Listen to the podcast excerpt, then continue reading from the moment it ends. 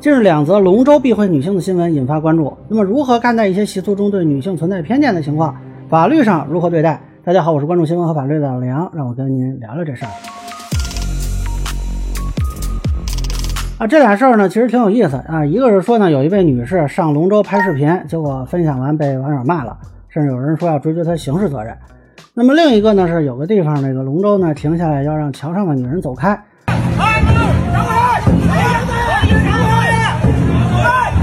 之后有媒体采访佛山市南海区九江龙舟协会，啊，协会工作人员回应说，确实有这么个习俗，还说会加大宣传，避免女游客误登龙舟。啊，那么另外那个事情呢，是有一些人去采访了街道，啊，街道这边的表态呢，说这不是歧视女性啊，但确实呢有这么一个习俗吧。那么这个如果从社会普遍认知呢，我相信大家都会觉得这俩事儿就是歧视女性啊。那么很多人呢就开始讨论是风俗呢还是陋习啊，有人就问我怎么看。但就我个人看法，这两件事儿呢，好像一样，但其实从法律研究的角度看还不太一样。首先说明啊，我个人并不赞同在传统文化中对女性区别对待，但是确实有一些习俗呢是对女性存在偏见的。我去这个外地采访啊，有一些地方呢，为了避免地域歧视，咱也不说是哪了啊，就不让女的上桌啊，或者说让不让女的参加祭祀活动啊，不让你去参加一些大型的一些活动吧。这个我也是见过的。那么很多人呢，就如果只是吃宽啊，那就会说一句啊，移风易俗啊，这好像这问题就解决了。但其实如果当地真有这个风俗啊，怎么从法律上去认定是个老问题啊？或者说这个风俗和法律冲突怎么办？通常呢，我们会认为风俗是柔性的，法律是刚性的。如果法律不认可的风俗习惯，那就不属于公序良俗。这个学术上管这种观点叫以法律同化习俗，或者叫法律预言论。事实证明呢是行不通的啊。比如说有一些这个风俗习惯呢，它超出法律认知。虽然你觉得这个事儿没有任何科学依据，但你就是扭转不过来啊。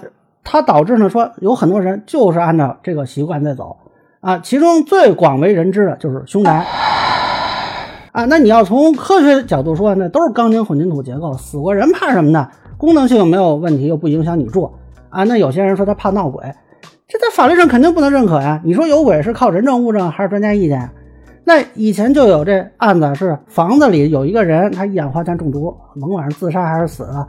那么中介卖的时候呢，就不告诉买家，等买家买完之后发现，哎，不对呀，然后就去起诉了。结果说中介这个做法违反公序良俗。那问题来了，你法院认不认可这是凶宅？那有的法院呢就认为这属于无稽之谈，这判决合同有效。但是有的法院认为呢，这确实影响到了购房者的心理感受，那判决合同无效。啊，这个事儿到现在啊，我觉得恐怕也很难说有定论啊。最高法也没出过一个关于凶宅的司法解释。那么其实类似的问题很多，而且涉及婚姻家庭的特别多啊。比如说有的地方他早婚，那法律要不要认可这种婚姻关系？还有的地方呢，认为办过酒席就行了，不用领结婚证。结果有的人结婚十几年没证，那离婚的时候分不分财产？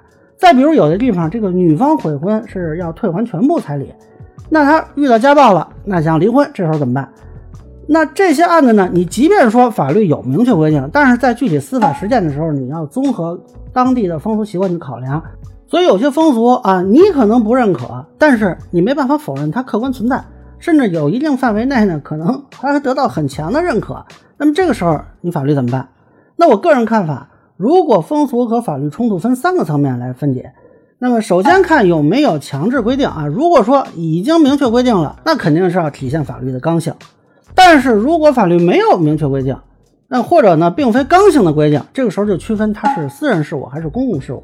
私人事务从个人意志，公共事务从公共利益。比如说啊，你家这个老人写遗嘱，那根据你们当地的这个风俗习惯，他就留给男孩，或者就留给女孩啊？我不知道有没有这习俗啊？那如果有这个习俗的话，那虽然不符合男女平等的这个原则，但是这是私人事务，那从其个人意志，法律不能强迫他放弃这个风俗。或者说，我们几个男的一起聚餐啊，那我们就不愿意叫上其他的女性一起吃，那这个也属于私人民间事务，我不影响你，你们女的也可以约着一起吃，你可以不叫男的呀。但是如果是公共事务，比如说招聘用人啊，那你这个地方有什么习俗说我们不招女的，不好意思。这个影响到公共利益了，那就要依照劳动法的民男女平等的规定。所以套到这两件事上呢，为什么我说它不太一样呢？虽然啊没有强制规定说女性一定啊要上龙舟或者一定得站在龙舟经过的这个桥上，但是呢，对于这个女士登上人家龙舟这件事，如果龙舟的主人觉得我不愿意上，因为这个龙舟的产权是人家的，这个属于私人事务，女士不好强行登上。至于人家这个什么理由，人家是说忌讳你是女的，还是说忌讳你个子矮，还是说忌讳什么其他的？你长得跟他前女友比较像，那是人家的自己选择，你管不着。但是女士在桥上走，这个属于行使自己的路权。那么这个龙舟呢，咱们说也是一个交通参与者，而且还不在一个平面上参与啊。你要求别的交通参与者回避这个行为，显然妨害公共利益，那这就不能认可了。至于网友在网上的发言呢，当然啊，先要辟谣这个说什么追究刑责这个事儿，纯粹瞎说啊。但是这个网友本身的行为，我个人理解啊，他不是私人事务，他是在公共空间宣扬歧视女性言论，且他并非龙舟主人，我认为这个是违反法律关于男女平等的各项规定的，是不能以风俗对他的行为进行抗辩的，至少是不符合民法典认定的公序良俗的行为，平台应该考虑对他进行处分。那么还有一点很有意思啊，就是这个协会的回应啊，那怎么看？我认为，如果说龙舟协会是自己内部规定，比如说咱们龙舟协会的这个龙舟啊都不让女性上，那么协会的成员也同意，那这个应该还算是基于私人事务吧？啊，说白了就是龙舟主人都不愿意让你上嘛，那他又不是什么 要害部门或者说是生活必需品，那呃你不能强上，这个法律不好干预。但是协会说要加大宣传啊，我认为这个宣传本身。不符合公序良俗的行为，那么我们即便说在一定范围内容忍一些风俗习惯的存在，但是如果这个风俗习惯和我们的道德观念和法律精神有抵触，那么是不可能认可其进行宣传推广的。相反，我觉得当地政府也好，啊，其他的文化部门也好，甚至于我觉得龙舟协会本身，它都应该往这个方向去努力，去消弭风俗习惯和法律的冲突。所以我很好奇啊，就这个协会内部成员都认可这个标准吗？有没有人提过反对意见呢？那我有一个可能啊，这个没有什么依据，但是又是算我一个迷信吧，就是我始终相信世界会越变越好，我相信这个协会将来也会改变，我相信这个世界将来也会变得对女性更友好。这样的景象更增添了在端午佳节这种祥和、喜乐、喜庆的气氛。